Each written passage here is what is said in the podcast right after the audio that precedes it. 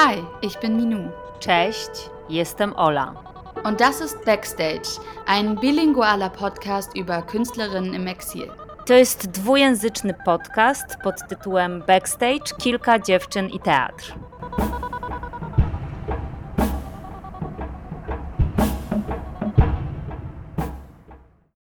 Cześć Roza, miło mi Cię y, widzieć i słyszeć. Cześć. Y, I y, bardzo się cieszę, że zgodziłaś się wziąć udział w podcaście. I będziemy sobie rozmawiać i zobaczymy, co z tego wyjdzie. Ja od razu Ci mówię, że przygotowałam się trochę, wiadomo, trochę sobie poczytałam, popatrzyłam, ale też nie grzebałam bardzo głęboko, bo chyba jestem bardziej ciekawa tego, co powiesz Ty sama o Mhm. tym, co robisz, kim jesteś, co Cię interesuje. Interesuje mnie Twoja perspektywa. E, Mhm. Więc e, zazwyczaj zaczynam od takiego pytania. E, Proszę, proszę dziewczyny, z którymi rozmawiam, żeby się po prostu same przedstawiły, tak jakby chciały. Tak, słuchaj, wiesz, to jest najbardziej takie trudne dla mnie zapytanie, bo zawsze Wiem. mam jakiś taki problem, bo no wiesz, jestem. Ostatnio miałam taki problem, wiesz, nie mogłam 30 minut powiedzieć, kim jestem, jakby. I nie wiem, z czym to powiązane, mo- może z tą sytuacją, wiesz, takiej, takiej jakiejś totalnej niezrozumiałości, gdzie jestem.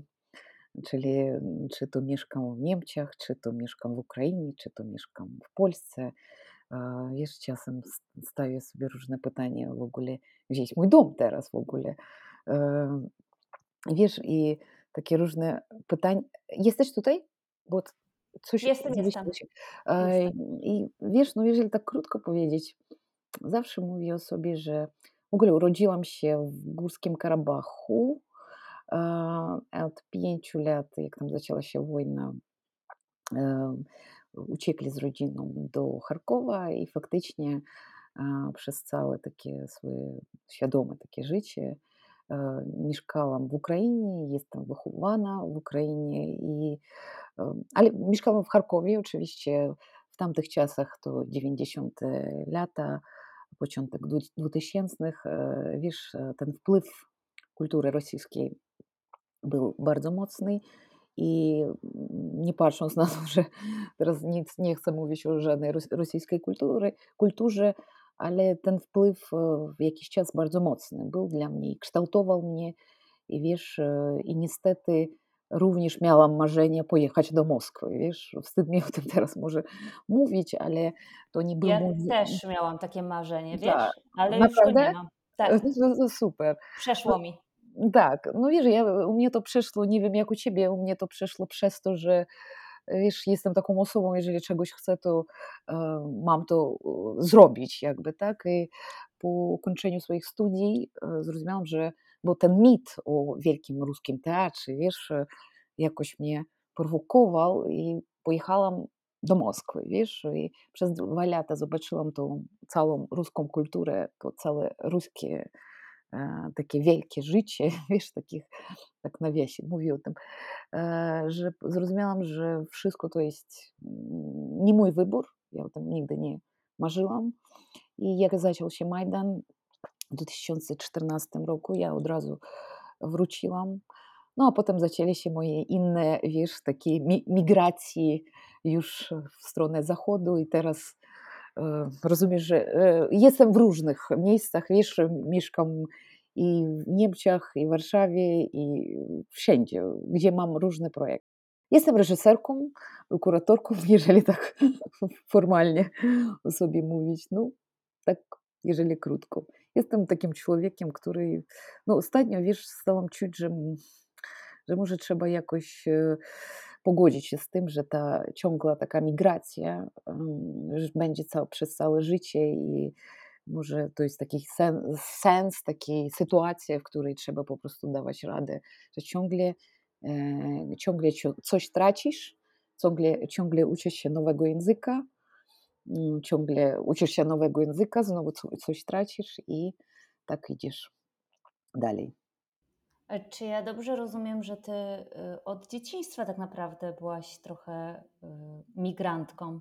tak? Tak, tak, tak. Wiesz, wcześniej, wiesz, w, te, w dzieciństwie zawsze o tym mówię, że przez długi czas, bo była, powiedzmy tak, świadkiem wojny jak, jako dziecko i uciekliśmy, jak, wiesz, wojna była w takiej aktywnej stadii, stadium takiej, że kiedy Pamiętam bardzo dobrze, jeszcze nastolatką, wiesz, bardzo wstydziłam się mówić, skąd pochodzę, bo, bo następne, co musiałam powiedzieć, dlaczego jestem tutaj, jeżeli pochodzę z innego kraju, a jeżeli musiałam mówić, dlaczego jestem tutaj, co tam się wydarzyło, to czułam jakiś taki pewny wstyd, mówić o różnych doświadczeniach tych moich dzieciństwa, wiesz, o wojnie tam i tak dalej.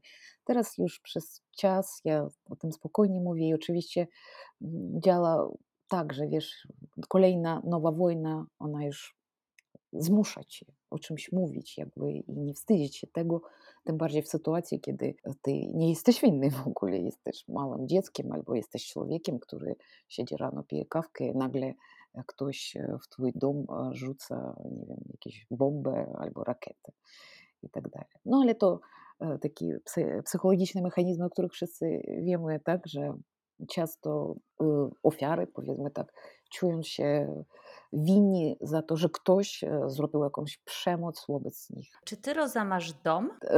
W jakim planie? Nie, jakby nie mówię o tym w sensie, że mieszkanie czy e, łóżko, w takim sensie bardziej filozoficzno, tak, metafizycznym. Bo powiem ci, dlaczego pytam, bo to, co opowiadasz, y, trochę się z tym utożsamiam, bo ja na przykład obecnie nie mam domu i czuję, że mój dom jest tam, gdzie jestem ja i dlatego e, stąd takie pytanie mi przyszło do głowy. Jestem ciekawa. Tak, tak, tak. Wiesz, ostatnio, e, ostatnio miałam takie pytanie, dokładnie takie pytanie do siebie, czy Roza, ty masz dom?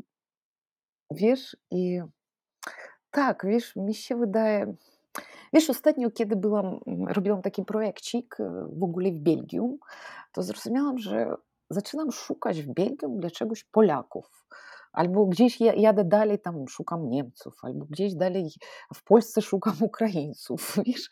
I to jest e, jakaś po prostu dziwna e, sytuacja.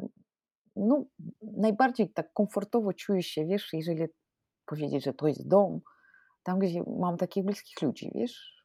I nieważne, w jakim języku oni mówią, wiesz, e, po prostu ну, mówię, że ostatnio, wiesz, siedziałam na projekcie w Belgii, taki robiłam projekt w ramach rezydencji taki bardzo sympatycznej z uniwersytetem takim luweńskim, wiesz, i siedziałam, myślałam, czegoś mnie brakuje za tym oknem. I zrozumiałam, że brakuje mnie takiego, wiesz, języka polskiego, nagle. Słuchaj, to było niesamowite.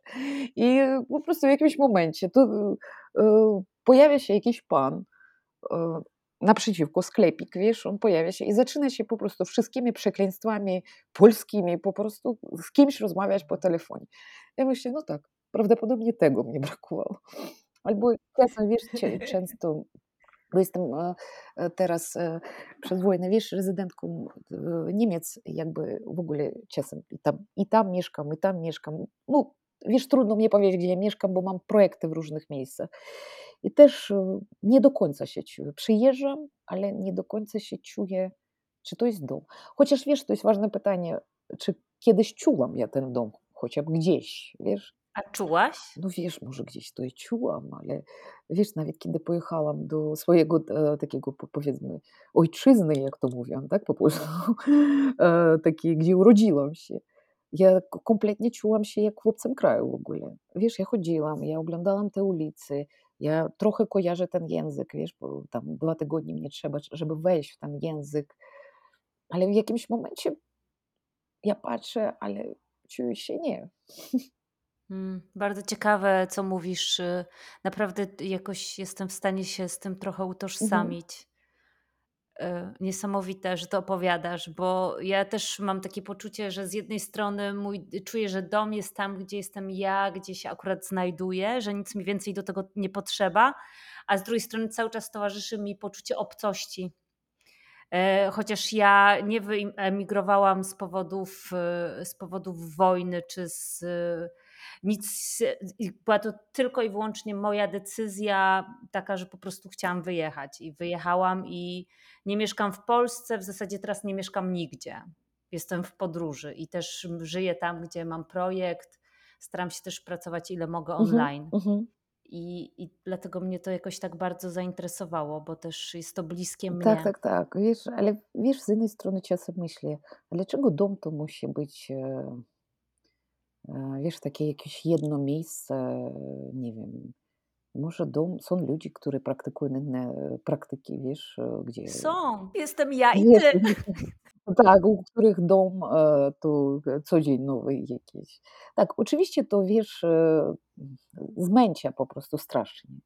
Bo chcesz, wiesz, wreszcie po tych wszystkich podróżach po prostu gdzieś usiąść z kawką i po prostu mieć tam dwóch, trzy przyjaciół, z nimi gadać, coś Tak, tam. I, ale czasem ta, to, te, ten walizowy taki nastrój, te podróże, nie wiem, może to jest, może to jest taka droga i trzeba po prostu jej akceptować i nie frustrować się, bo czasem my frustrujemy się od tego, że są jakieś takie porządki, wiesz, jakieś takie wartości. Jeżeli my może jakoś nie jesteśmy w ramach tych wartości, to od razu czujemy się pewny, czujemy jakiś wstyd, czujemy coś robimy nie tak. Próbuję teraz akceptować i myślę, że e, ty też jesteś w tej drodze, tak? tak. E, A słuchaj, e, co robiłaś w Moskwie przez dwa lata? Mm. Słuchaj, to jest jakiś wstyd, ale może powiedzieć o tym. To było, wiesz, Jak było... poczujesz, że jednak nie, to E, wytniemy. Tak, tak, tak, ale pogadamy o tym, wiesz, bo po prostu teraz, e, jak ci powiedzieć, teraz e, nie będę tego ukrywała, że jakiekolwiek e, myślenie w stronę Moskwy e, i coś tam powiązane z Rosją u mnie e, pobudza we mnie taką autocenzurę, wiesz, w ogóle o tym nie chcę gadać, ale to jest moja biografia, co już zrobisz. Było, tym bardziej to nie, na początku to nie był, no, to kształtowanie mnie, wiesz, nie było moim wyborem, a potem wybór był świadomie pojechać do tej Moskwy, jak mi się wydawało, i znaleźć tam coś. Słuchaj, to było gdzieś e, 2011 rok, bo miałam te, to marzenie, wiesz, i to e, marzenie o tym wielkim teatrze nam w, w uniwersytecie, dużo e, ludzi, wiesz, cała, cała edukacja teatralna w Charkowie wcześniej, nie wiem jak teraz, była odwracana w, stronę Rosji.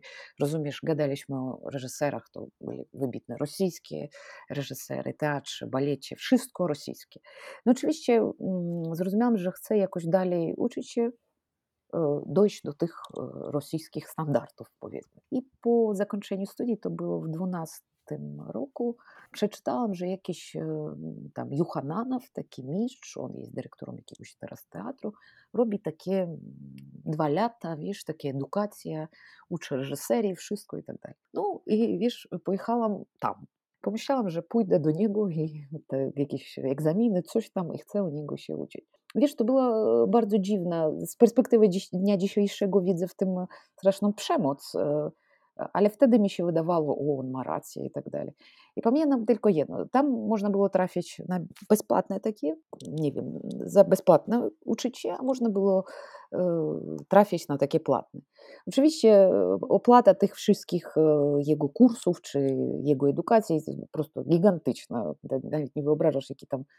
e, e, e. No i kiedy ja zdałam te egzaminy, on mi mm, powiedział, e, wszystko jest super, ale słuchaj, e, ty wiesz, e, musisz pójść do ormiańskiej diaspory, bo moje nazwisko ormiańskie, wiesz, e, e, i wziąć kasę i wtedy, mm, wtedy ja weźmie cię na, na ten, na swój kurs. Powiedziałam, że nie mam takich przyjaciół i w ogóle nie mam takich związków z niskim, wiesz, żeby mieć taką kasę w ogóle i po prostu bardzo chcę uczyć się. I wtedy on mnie powiedział, no wtedy, przepraszam, cytat dokładny, e, wtedy e, masz zrozumieć, jeżeli chcesz stać e, reżyserką, musisz zjeść gówna. To taki do, dokładny cytat, wiesz. No oczywiście mnie nie wziął. No, tak jak marzenie było takie wielkie, to zostałam w tej Moskwie i Moskwa jest bardzo drogi, drogie miasto, wiesz. Pracowałam w nocy na różnych fabrykach, wiesz, e, słuchaj, czym ja tylko tam się nie zajmowałam, kurczę, to i pracowałam na fabrykach takich, że kwiatuszki jakieś w nocy trzeba było i na jakimś takim poligraficznym, wiesz, drukarni i w nocy na jakimś fotografką, na jakimś, kurczę, e, takich luksusowych klubach, wiesz, gdzie takie moskiewskie takie, młodzież taka bogata. Kurczę, tam prawie za dwa lata zmieniłam, nie wiem, 30 różnych, klaunem pracowałam na jakichś imprezach. Wow. Kurczę, wszystko. A w dzień, wiesz, a w dzień, a to w dzień też pracowałam, a w dzień próbowałam, wiesz, chodzić w teatry, chodzić na jakieś tam warsztaty, majsterklasy różne, gdzie można było takie coś бесплатne, płatne, wiesz, i tak dalej. Gdzieś próbowałam brać udział w jakimś laboratorium. Potem już na drugi rok, wiesz, to wszystko już poszło. Już zaczęło się, tam nagle mnie zaprosili tam w laboratorium, tam spektakl zrobić, tam coś zrobić. No a potem zaczął się Majdan, wiesz, i ja już miałam takie dość tego wszystkiego, wiesz, bo za dwa lata jeszcze mieszkałam w różnych takich, nie wiem jak to powiedzieć po polsku, wiesz, takie bloki, w których dużo ludzi w jednym pokoju mieszka. Po ukraińsku to nazywamy gurtożytki, ale wiesz, ja wynajmowałam po prostu jedno łóżko, tak. a tam, wiesz... Tak, w Polsce to były takie hotele robotnicze, one się tak nazywały. Robotnicze, tak, dokładnie. Tak. I wiesz, po prostu popatrzyłam na, całe to, na całą to Rosję, bo w tych hotelach robotniczych byli cała Rosja, wiesz, Nowosibirski, wszystko. I wiesz, kiedy widziałam ten alkoholizm jakiś totalny, paralelnie, wiesz, oni mówią o jakiejś jesieninie, o gwiazdach, jeszcze czymś. I tego było tak po prostu, dość tego, że po prostu nie patrząc na to, że zaczęło się u mnie jakoś coś w planie kariery dobrze, ja zrozumiałam, że przepraszam, to w ogóle nie mój wybór i w ogóle nie chcę tutaj być. Po prostu w jeden dzień zebrałam rzeczy i przyjechałam. Po prostu, wiesz, tak jak sikirą. To było takie, wiesz, to takie, takie uzależnienie, tak. które ktoś, ktoś ci włożył, po prostu sikirą. No, o tak, jeżeli krótko, przepraszam, długo opowiadam o tym wszystkim, ale ty możesz mnie przerywać. Nie, spokojnie, z ciekawością słucham tego, co mówisz. A gdzie pojechałaś? do Charkowa, wiesz, raz zaczęła się, e, zaczął się Majdan i już e, zaczęła się gdzieś tam wojna za dwa miesiące. Ja już w styczniu byłam i no było trudno, powiedzmy tak, że wiesz, że to takie, że ty miałeś jakieś, jakieś coś, marzenie, jakieś pomysły na życie, coś tam, jakieś fantazje, wiesz, i nagle ty bierzesz siekierą, to wszystko odsuwasz i Trudno było, ale potem powoli, powoli, wiesz, zrozumiałam, wiesz, bardzo wielką taką rzecz, tam rolę zagrała taka sytuacja, że zaczęli się różne laboratorium w Ukrainie. I ten, na przykład ten laboratorium, które prowadziła Joanna Wichowska, wiesz, kiedy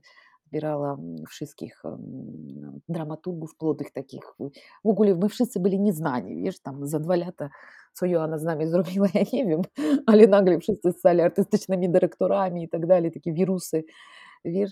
I w jakimś momencie zrozumiałam, pojechałam na takie laboratorium, byli różne artyści, tam Marcin Cecko, tam Joanna, tak, tak, ja pamiętam te projekty. Tak, pamiętam, to było oni... niesamowite, wiesz, w jakimś momencie zrozumiałam, kurczę, i tak można robić teatr, da i tak można, i tak, i wiesz, i ktoś nagle ci z głowy wyjął tylko tą perspektywę w stronę, którą ty uczyła się pięć lat po prostu, że teatr musi być tylko taki. I nagle, no, po prostu ta ściana rozwaliła się po prostu pomiędzy moim myśleniem, wiesz, o tym zachodzie tam i tak dalej, tych stereotypach.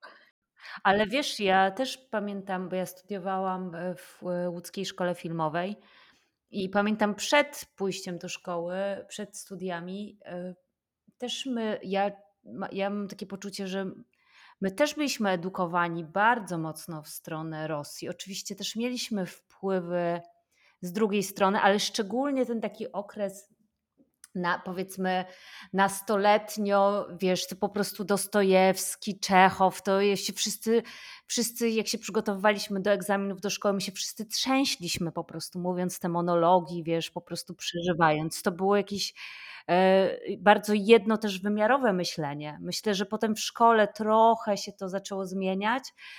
Teraz, no teraz jest już w ogóle tak, tak, tak. inaczej. Ja bardzo, bardzo to rozumiem, wiesz, bardzo rozumiem. I nawet teraz, wiesz, kiedy jestem w Polsce, czasem czuję taką, wiesz, z jednej strony taką mocną rusofobię, taką, wiesz, po prostu tak. super Ukraińcy walczą z ruskimi, wreszcie ktoś to zrobi. A z innej strony jedna osoba może mieć taką, wiesz, delikatną rusofilię, taką, ale przecież Puszkin, ale przecież Tarkowski, ale przecież coś tam. I wiesz, to równolegle dzieje się w jednej osobie. I mi się wydaje, to jest dziwne. Takie, wiesz, rusofilia plus rusofobia w jednej przestrzeni, w jednej głowie to trochę, no tak. Trochę jak, jak one tam razem siedzą w tak, tej głowie. Tak.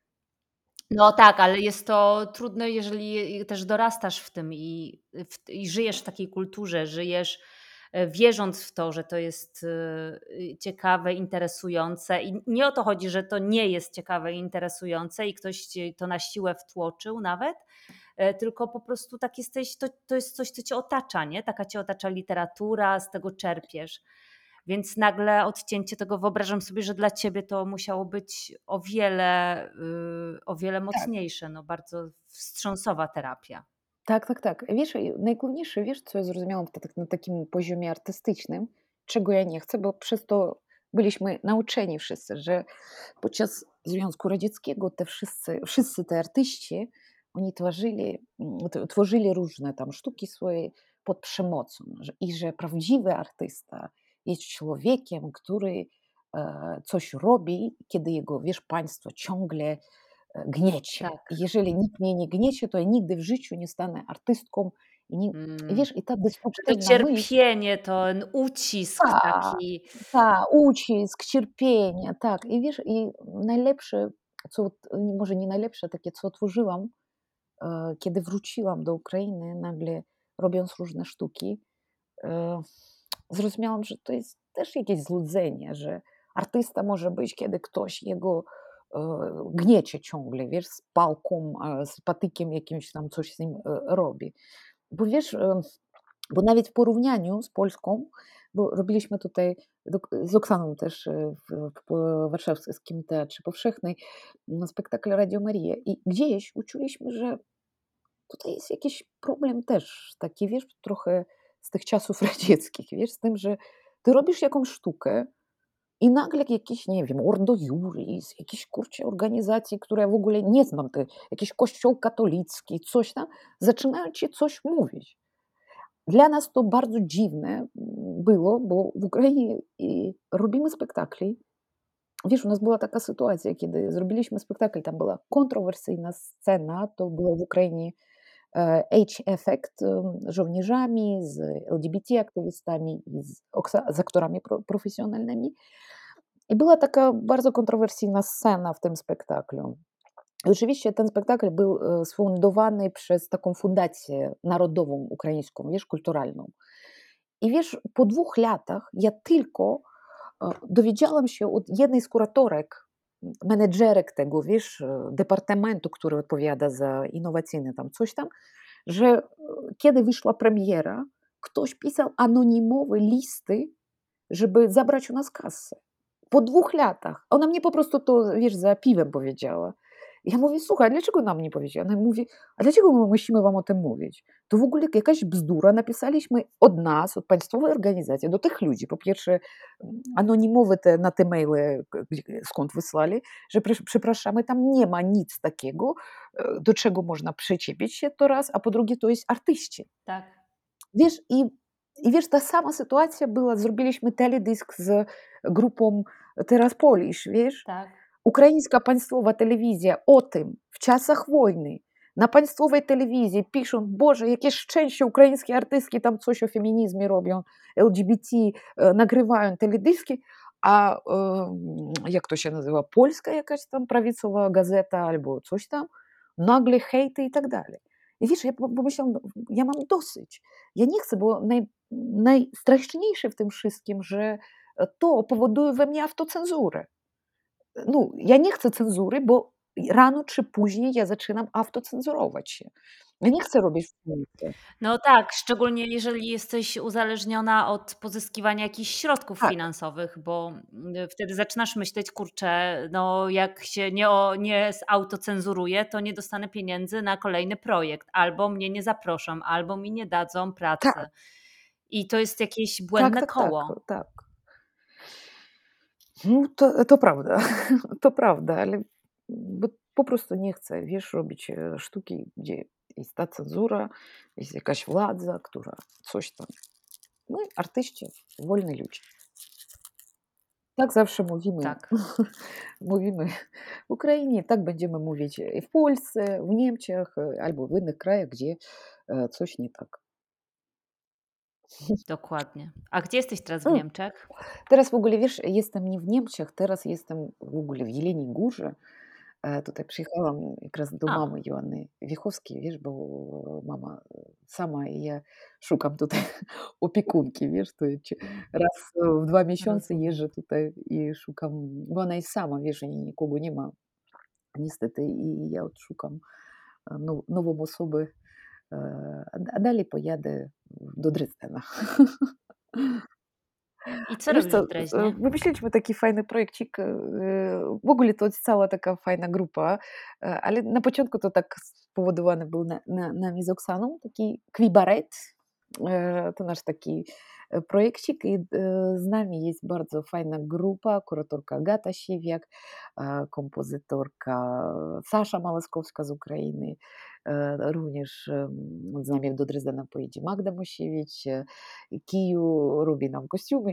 E, To jest taki, wiesz, będzie taki projekt, który planujemy zrobić w Warszawie. E, To będzie Kwibaret Warszawa, Warszawa, Kijów, Kwibaret Dresden, Krym, ja nie wiem już, i Kwibaret Berlin, coś tam e, i tak dalej. E, Wiesz, zrobiliśmy taki projekt, dlatego że chcemy mieć taką swoją przestrzeń, wiesz, gdzie nie b- będziemy, nie będzie nas nikt e, cenzurować, wiesz, e, i szukać, robić jakieś takie rzeczy e, pomiędzy, gdzieś refleksować to, ten, tą migrację, migranstwo jako akt taki artystyczny, gest, gest artystyczny, wiesz, i spróbujemy mm, wchodzić, e, wiesz, takie tematy, które te, teraz nas bardzo bardzo nas interesują, wiesz, dokładnie o wojnie, jak to mówić teraz o wojnie, wiesz, bo widzimy teraz na Zachodzie jest bardzo wykorzystano, wiesz, te egzotyczne wojenne historii, wiesz, nagle em, doświadczenie jakiegoś, jakiegoś ludzi staje czymś, Boże, e, staje czymś, e, e, jak wiesz, takie. E, O, proszę bardzo, zapraszamy, trzeba powiedzieć o waszych cierpieniach, posiedzimy, posłuchamy i wiesz, i te różne pytania nas bardzo interesują. Jak o tym mówić? E, mhm. Bo przez 8 lat, wiesz, tego jak wojna jeszcze taka wielka nie wybuchła, badaliśmy to na różnych poziomach. Teraz chcemy iść dalej, wiesz, i już nie chcemy robić taki teatr, który oparty jest dokładnie na traumatycznym doświadczeniu, bo widzimy, że to jest po prostu strasznie wykorzystano i plus e, to dalej reprodukuje ten dyskurs woj- wojny wiesz, takiego, że ono po prostu nic nie robi dla tego, żeby zmienić to i w jakimś momencie my sami tego nie chcąc stajemy takimi agentami pewnego dyskursu, który ciągle, ciągle nas otacza e, i mm, wiecznie po prostu. Tak, a to jest ta grupa, to jest ten kolektyw, który Mhm. założyłyście, tak? Z Oksaną Tak, założyliśmy z. Oksaną i nasza, tak, i z taką kuratorką Agatą Siwiak. Ona jest, u niej swoja fundacja Re- Reszka. I teraz e, faktycznie mamy takie, będą dwie koprodukcje, to, czyli jedna koprodukcja z Dresdenem, Hellerau, druga i prezentujemy tam e, na końcu czerwca nasz, nasz kabaret. I e, tak wiesz, planujemy, że ci- ciągle chcemy pracować z różnymi wspólnotami, że nie po prostu, wiesz, jakaś grupka ukraińska coś tam robi, a wiesz, to takie zależy nam na tej współpracy z różnymi grupami jakby ludzi e, w Warszawie, nie wiem, Berlinie albo jeszcze gdzieś mm, i tak dalej. W ogóle wiesz, ostatnio zrozumiałam, że bardzo mnie taki, że zawsze mnie takie projekty interesowali, kiedy robiłam taki projekt e, dwa miesiące temu. А, To był taki projekt, że ukraińskie dramatuszki napisali sztuki i my mieli, pojechaliśmy w Karpaty, e, mieliśmy tam po- postawić sztukę, wiesz, i oczywiście było tam zrozumiałe, to aktorzy, to nie aktorzy, to jeszcze ktoś. I nagle w jednej przestrzeni pojawiło się tam 10 języków, wiesz, po italiańsku, po ukraińsku, po, o wszystkich wow. wiesz, rozmawialiśmy o tak po prostu, nie wiem jak. I ja zrozumiałam, Tak. że kurczę, ja wszystkich poprosiłam e, brać udział na scenie. Po prostu ja, ja, ja mówię, wszyscy mają być, te wszystkie doświadczenia, wszystko ma być na scenie. I zrozumiałam, tak, i wiesz, i co mi się tam bardzo spodobało, że nie było takiego, wiesz, czegoś, takiego getta, takich, przepraszam za te, ten Wiem, wiem, grupę. Chodzi ci o takie grupki, tak? Że, zamknięte, tak. wiesz, ktoś kogoś zamyka, dlatego, że potem ktoś coś e, mówił, wiesz, tam, a było takie bardzo dziwne, ciekawe doświadczenie, wiesz, e, i oczywiście musieliśmy coś o wojnie mówić tam, no, bo, bo wiesz, mama pojechać do Leipzigu, ale z jednej strony, wiesz, miałam e, konflikt z dramatuszkami na ten temat, ale wiesz, z jednej strony ciągle powstawało pytanie, no co, my mamy jechać do Leipziga i pokazywać im swój, nie wiem, jakieś egzotyczne, powiedzmy tak, e, do, doświadczenie. Po co to robić? Po co to, no po prostu, wiesz, jeżeli prosto wychodzić, coś opowiadać, tam ktoś po- pod bombami, ktoś tam jeszcze. Pytanie o tym, że o tym trzeba opowiadać, ale w, w jaki sposób e, Tak. docierać do tych ludzi, wiesz, jak e, mobilizować ich. Bo ja nie wierzę w to, że można po prostu. Wiesz, ja wierzę w to, że to jest ważne wyjść o tym opowiedzieć, dokładnie do tych osób, które na przykład mają potrzebę wyjść i opowiedzieć o swoim doświadczeniu. Ale przecież kiedy bierzesz aktorów, Tak. którzy po prostu opowiadają te historie, to wtedy pytanie, po co oni to robią? Jaki cel w tym wszystkim? Po prostu, mm, żeby no powiedzmy tak, teatr, który ty, tylko, wiesz, taki instrumentalizowany, który się teraz zajmuje się tym, że robi wszystko, żeby o wojnie w Ukrainie, by, jak, wiesz, tak, jak wiadomość, wiesz? Tak. Nie teraz po prostu przestał za funkcją, za funkcją, tak? Nie za formą, przestał tak. Tak, tak. To było zrozumiałe chyba jeszcze na, w, na początku 2022 roku, kiedy było jakimś takim zrywem też y, po prostu ludzi chyba, że chcieli o tym opowiadać i było dużo ludzi, którzy chcie, chcieli tego słuchać i w tym uczestniczyć, prawda? Ale też wydaje mi się, że już teraz ten moment minął i, i nadszedł chyba czas na szukanie innej, innego języka, ale nie wiem Ale wiesz, jakiego. co, co się mi, mi, mi wydaje fajnym w tym wszystkim, kiedy mówimy o teatrze, tak, że, albo o sztuce, że czasem e, poszukiwanie tego języka jest językiem również, jakby, wiesz? Tak. I, e, I kiedy myślimy o tym kabarecie, który będziemy robić, wiesz, e, to w ogóle nazywał się Bliacki Cyrkus, Circus Kabaret. Jakby będziemy tam i cyrk e, mieszać i wszystko, wiesz, tam i klaunadę.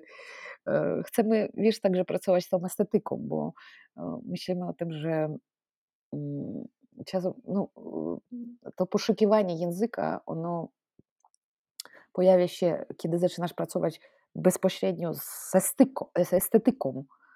Wiesz, bo czasem albo estetyzujemy się problemy, tam robimy z nich, wiesz, coś tam romantyzujemy to wszystko, albo jeszcze coś, ale dokładnie problematyzować estetykę mówienia o tym, to mi się wydaje jeden z takich pierwszych punktów od, e, odszuki, szuki, e, poszukiwania tego języka, jak o tym mówić. I nawet jeżeli, ja czasem myślę, nawet jeżeli to będzie takie, wiesz, słabe, kiedy człowiek próbuje coś powiedzieć, nie może i, i, i nie słyszysz ni słów, i nie, nie, rozumiesz, nie zrozumiesz zdania w ogóle, jak ono stworzone, ale może to lepiej niż po prostu, wiesz, wychodzić i mówić jakieś już takie banały, które od lat, takie wieczne wartości, wiesz, i tak dalej. Mm. Nie wiem, no to takie. Fajne, to fajne, co mówisz. No, dziękuję. Ja wiesz, próbuję też, wiesz, jestem w refleksji. Może nie jest takie, takie statementy w tym wszystkim, ale próbuję też myśleć o tym. Ja nie, jestem fanką refleksji, tak? No, no. Dużo bardziej niż statementów. Mm. Refleksje dużo bardziej do mnie przemawiają. No. A słuchaj, bo tak y, jeszcze jak widziałam jakiś twój biogram, to y, czy jakieś two, doświadczenia twoje zawodowe, ty pracowałaś też z osobami, y, które są nieprofesjonalistami, prawda? Z osobami z niepełnosprawnościami chyba. Tak, tak, tak. Tak? Robiłaś jakiś spektakl. Opowiesz coś o tym? Bo to mnie też interesuje, ten aspekt. Tak, wiesz, w ogóle zawsze tak, wiesz, na początku, w ogóle zawsze miksuję, powiedzmy tak, jeżeli tak można powiedzieć, bo mi się podoba, wiesz, to, co wynika na tej granicy, wiesz, bo mi się wydaje, to, to jest fajne, wiesz, połączyć światy. Ostatnio, wiesz, gadałam, takie zapytanie było, co dla ciebie jest teatr. Wiesz, i myślałam o tym, bo nie wiem odpowiedzi na, na, na to pytanie, wiesz, nie znam odpowiedzi. I wiesz, myślałam, że co mnie interesuje, myślałam, kurczę, ale przecież teatr to jest taka fajna możliwość e, pobudować, skonstruować, wiesz, jakąś inną przestrzeń, taką odmienną, od, od, inną od tych, które nas otaczają, wiesz, że ty po prostu ży, żyjesz w jakimś społeczeństwie, widzisz jego, nagle rozumiesz, że jest ci za ciasno, albo jesteś wykluczonym, albo coś ci nie podoba. I nagle masz ten instrument teatr, tą wyobraźnię jakąś dziwną, tak, tam radykalną, nieradykalną. Możesz w jednej przestrzeni po prostu próbować e, e, robić różne światy po prostu, łącząc, e, stwarzać jakieś nowe instytucje, wiesz, nowe języki. Mm, Wiesz, z jednej strony to jest fajne, bo Teatr z jednej strony to taka rzecz, jak i sztuka odpowiedzialna bardzo, wiesz, bo robisz tam socjalno takie zaangażowane rzeczy. A z jednej strony masz w tym taką fajną, taką kroplę bezodpowiedzialności w planie tej wyobraźni, wiesz, bo e, ta wyobraźnia trochę ma być be- e, bezodpowiedzialną, żeby trochę wejść w takie różne światy. I mi się, i kiedy pytasz o tych doświadczeniach, tak, robiliśmy takie różne projekty, wiesz, no, w moich ukraińskich projektach tam i łączymy, nie wiem, żołnierzów, i LGBT-aktywistów jednej przestrzeni, tam robimy Gamleta na przykład. Z tymi osobami z niepełnosprawnością to robiliśmy taki musical dla dzieci e, z aktorami takiego Iwano-Frankowskiego Narodowego Teatru. E, Tak, wiesz, no spoko, spoko było. Ja by po innemu robiłam by teraz by ten projekt, ale to było, było spoko. Ale mam trochę krytyki do tego projektu. E, Również, wiesz, e, no, ciągle, ciągle miksuję ludzi, e, ci- ciągle, wiesz, robię takie spotkanie ludzi, które mogą w życiu nie spotkać nigdzie. Mm, bardzo ciekawe. I wiesz, że to jest takie fajne, wiesz, i fajne. I z Oksaną gadaliśmy, wiesz, o tym, że jakoś nie boimy się, że często, kiedy ludzie przychodzą przestrzeń, mm, czasem, wiesz, po pracy mówią, no to była ciężka jakaś praca. No, oczywiście to będzie ciężka praca, bo konflikty w naszej przestrzeni są legitymizowane, konflikty się pozwalają. Wiesz, co to jest normalne, bo ja uważam, wiesz, ja nie wierzę w to, że można połączyć kompletnie różnych ludzi i nie wejdzie żadnego konfliktu pomiędzy nimi. Ja też Wiesz, to nie wierzę. wiesz, ale pytanie w tym, co z tym konfliktem robić. Albo on zostaje na poziomie, wiesz, jakiejś przemocy, kiedy ty mówisz tak, a ja mówię nie, i wreszcie ty robisz tak, jak chcesz ty, albo wiesz, my zaczynamy robić takie mm, jakieś konsensusy, jakieś kompromisy, tam la la la, ale w głowie swojej marzymy o tym, jak wyjść z próby i zabić jedno jedną, a w większości, wiesz, ja bardzo cieszę się, że w tych pracach i tych ludzi, dzięki tym ludziom, wiesz, w większości wszystkie takie konfliktowe sytuacje powodowały współpracę Mm. i odnalezienie takiego trzeciego wyjścia, wiesz, i nagle no fajne, fajne to było. To, czyli o tych ludziach, z którymi pracowałam, mnie strasznie cieszę się, że spotkałam takich ludzi. Tak. Przepraszam, tu mi jakiś ptak ćwierka głośno. O, poleciał. Super. Poszedł. E, Słuchaj, jeszcze e, chciałam się ciebie zapytać o to, w jakim języku pracujesz najchętniej? Słuchaj, najchętniej pracuję już w takim miksie. Wiedziałaś by, jak ja próbowałam w Belgii. To było po prostu A kosmos. czekaj, a w jaki, jakimi językami się posługujesz? Słuchaj, w ogóle posłu- posługiwałem się ukraińskim, ruskim, także rozmawiać mogę Tak. spokojnie. No po polsku, jak widzisz, też mogę coś powiedzieć, tak, no może nie super, Tak. ale coś po, potrafię powiedzieć. Angielskie, wiesz, to u mnie takie. Dzisiaj y, rozmawiam, jutro w ogóle nic nie pamiętam, nic nie znam.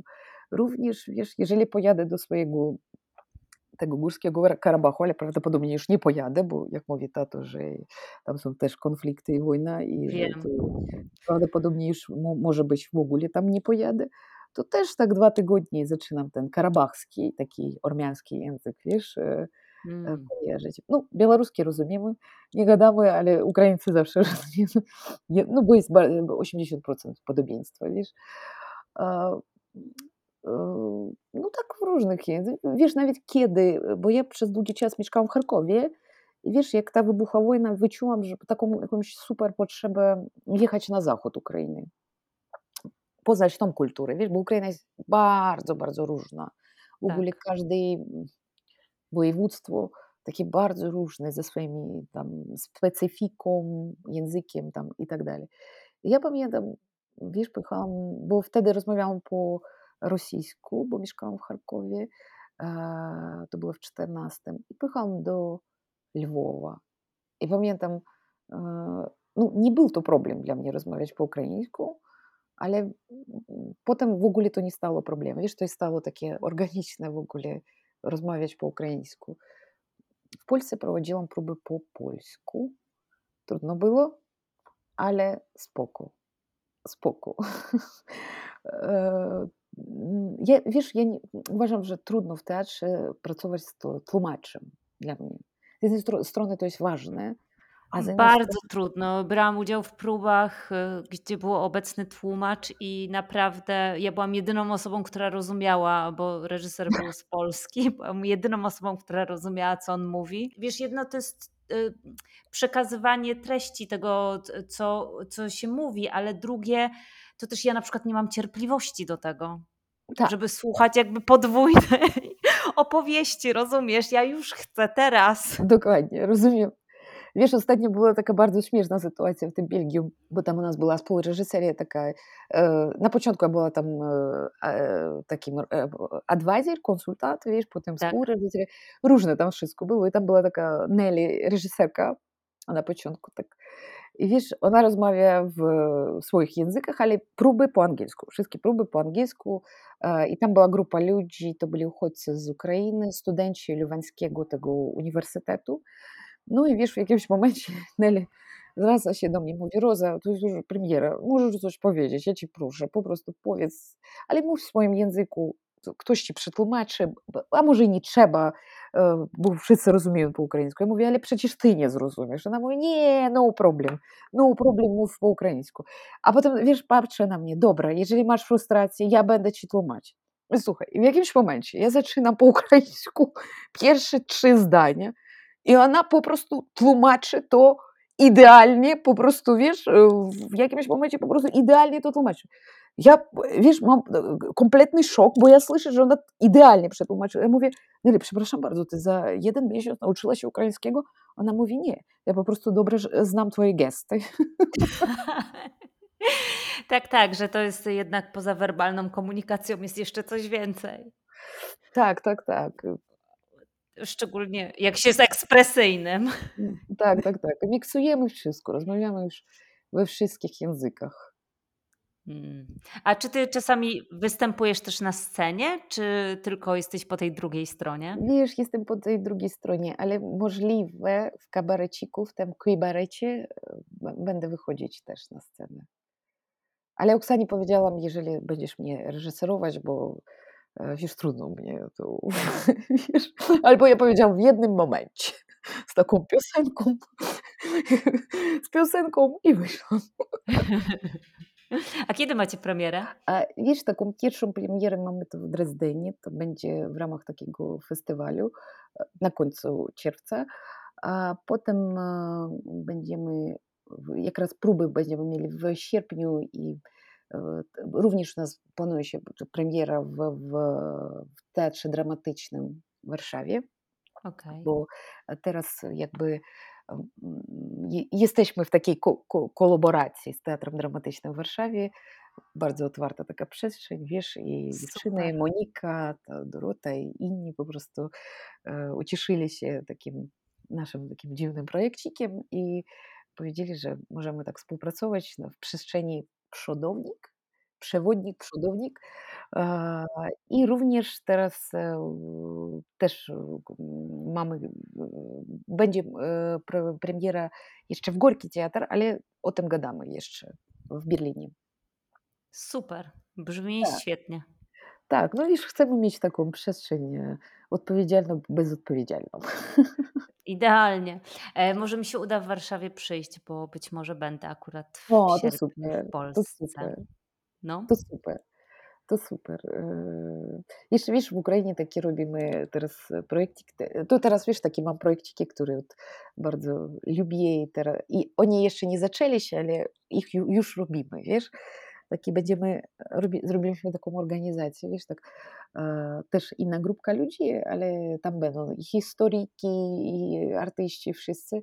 E, nazywamy się to tak roboczo, tak, re- rezyden- to, no, taka fundacja będzie rezydencji przyszłości e, i będziemy robić e, takie różne projekty, wiesz, na temat przyszłości, bo bardzo nas to interesuje. Wiesz, nie chcemy siedzieć w tych narracjach e, stuletnich e, e, i ciągle o nich mówić. Teraz w lipcu zaczniemy taki projekt e, w górach i potem będzie premiera albo w Kijowie, albo w Lwowie, który się nazywa Słownik przyszłości i spróbujemy, wiesz, wyjść w taki, taki vocabulary, roz- rozumiesz, taki słownik tych pojęć, które mogą się pojawić albo które mogą się nie pojawić Mm. e, w tej naszej przyszłości, e, która będzie jutro, pojutrze. Mm.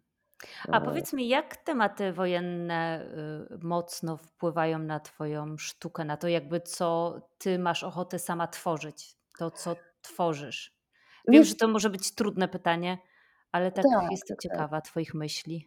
Wiesz, no ciągle robię o tych wojennych tematach, wiesz, i teraz czuję pewną taką tą kryzę. Oczywiście, wiesz, miałam taką przestrzeń może e, gdzieś, może nie w taki prosty sposób, wiesz, omówić o swoim doświadczeniu, ale wiesz, już teraz czuję, że nie chcę, wiesz, eksploatować ten temat. Mm. Eksploatować osobiście ja, bo oczywiście, wiesz, tam miałam jakieś doświadczenia w dzieciństwie, wiesz, i czasem pytałam siebie, wiesz, kiedyś w Lwowie zrobiliśmy taki spektakl z Joanną Wiechowską, Piękne, piękne czasy, wiesz, i tam była taka scena, ja pamiętam, ja bardzo mocno oglądałam jej, że słuchaj, sytuacja taka bardzo prosta. Ojciec, nie, nie ojciec, jakiś pan, który pyta jakieś inną pani, ja już nie powiem tego dokładnie, e, o tym, jak e, zabili tą kotka. Mm. Wiesz, i ta pani pokazuje to 300 razy. To była taka improwizacja, wiesz, która potem stała sceną, która potem weszła do spektaklu. Wiesz, ja, ja pamiętam, ja oglądałam jakoś tą scenę i myślałam, kurczę, nie możesz wejść po prostu z tej przemocy, która jest w głowie. Po prostu, wiesz, to 300 razy. Nagle cały spektakl u mnie stał o tej scenie, wiesz. To scena, Tak. która trwa 5 minut. I ja tak siedzę, wiesz, i ja już nudzę się. Ja mówię, Roza, ile można? Ja już nie mogę nie zmienić. Wiesz, to jest spektakl, który żyje swoim życiem i już... No, ale w tej sytuacji wyczułam taki super dystans, kiedy już Mm. popatrzyłam na to nie jak na coś stworzone przeze mnie, przez tych ludzi, a na jako oddzielną taką jakąś rzecz. I wiesz, i zrozumiałam, ja patrz, siedziałam i nuda taka była straszna. Boże, ile można? Tyle tego w życiu, że ty to produkujesz na scenie, jeszcze, jeszcze. I wiesz, że ta scena trwała, nie wiem, takie wrażenie było u mnie e, jedną godzinę, to pięć minut było, wiesz. I już wtedy, wiesz, zaczęłam o tym myśleć. Ale wiesz, tak społeczeństwo, wiesz, zaczęło coś re- refleksować nasze ukraińskie po tej początku wojny 14 roku, wiesz, jakieś takie fajne rzeczy zaczęli i na poziomie sztuki. I nagle, wiesz, ta wielka inwazja. I kurczę, tyle ludzi, tyle doświadczeń. I znowu wracamy. My jeszcze, wiesz, nie, nie popracowaliśmy z tym, co otrzymaliśmy z 14 roku, wiesz. I nagle, a teraz, wiesz, to po prostu ja nie wiem, ile resursów trzeba znaleźć, żeby po prostu z tym pracować. W jaki sposób z tym pracować? Co robić? To jest straszne. I nawet dzisiaj, wiesz, siedzisz i czytasz. Wiesz, gadałam z Elwirą, Niewierą, która jest współreżyserką Hamlet Syndromu, ona z filmu, takiego dokumentu o tym, jak my robiliśmy Gamleta z tymi żołnierzami, weteranami, aktywistami, aktorami. Ona teraz jest w Kijowie. I A przepraszam, że ci przerwę. Ten film jest dostępny online? Ten film dokumentalny? Wiesz, on nie jest dostępny, on tylko jest w, w tych festiwalach. A, dużo, dużo, dużo. szkoda. Tak, tak, tak. Niestety, wiesz, y, y, to, to tylko teraz na tych.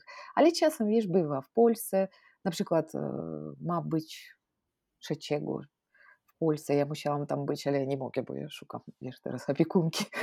E, Tak, i wiesz, Elwira, ona teraz w Kijowie jest, wiesz, i jakoś napisała mi, Elwira, jak jesteś, co tam? Ona mówi, kurczę, taka noc ciężka była. Ja mówię, ale masz gdzieś schron, coś tam. Ona mówi, Roza, 7 minut leci, masz 7, maksimum 10 minut, kiedy leci ta rakieta. Czyli dzisiaj i e, wczoraj były takie rakiety, wiesz, 3 tony, Iskandery takie po prostu od momentu, jak oni startują, masz 10 minut.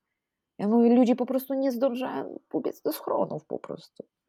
Wiesz, tu kwestia w tym, że no, to, oczywiście mamy te wszystkie rzeczy, które mogą zlikwidować, ale wyobraź sobie, trzy tony leci na ziemię, wszystko jedno. No, no tak, i też te systemy nie zawsze są skuteczne, prawda? Tak. Ja wiesz, czasem myślę, przypomniałam sobie wczoraj, wiesz, to było w Berlinie, w Gorki Theater, kiedy robiliśmy tę prezentację tego, tego e, Hamlet syndromu, wiesz, ja pamiętam, siedzimy nagle, e, a, i gadaliśmy o filmie, wszystko, i Elwira zawsze, wiesz, przypomina ludziom, że Ukraina potrzebuje broni. Ukraina po prostu potrzebuje broni.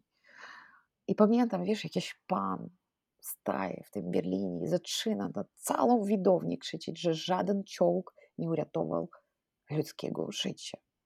Ale przecież widzimy teraz, jeżeli nie ta pomoc, te systemy, które pozwalają. Wyobraź sobie, co by było, jeżeli 20 Iskanderów trafiłoby w cel i nie byłoby żadnej broni, która by mogła to zlikwidować. By ludzi? I on po prostu stoi, wiesz, ja pamiętam, tam cała widownia zaczęła tam krzyczeć szajse, majse tam i tak dalej. Wiesz, ale ja po prostu myślę, co to jest? Dlaczego w Niemczech tak? I to nie Mm. pierwszy, wiesz, człowiek, którego w Niemczech spotykam. Tam są ludzie fajne, bardzo fajne, które pomagają, znam takich. I nie chcę, wiesz, teraz ogólnie o Niemczech tak mówić, ale wpływy tych ruskich tam bardzo, bardzo mocne.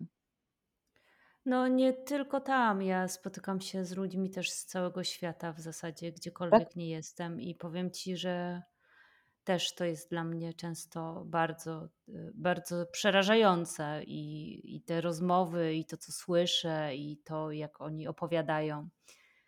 Y, To jest i bardzo trudno się też dyskutuje o tym, bo, bo po prostu oni wiedzą, że no tak jak ten pan, nie?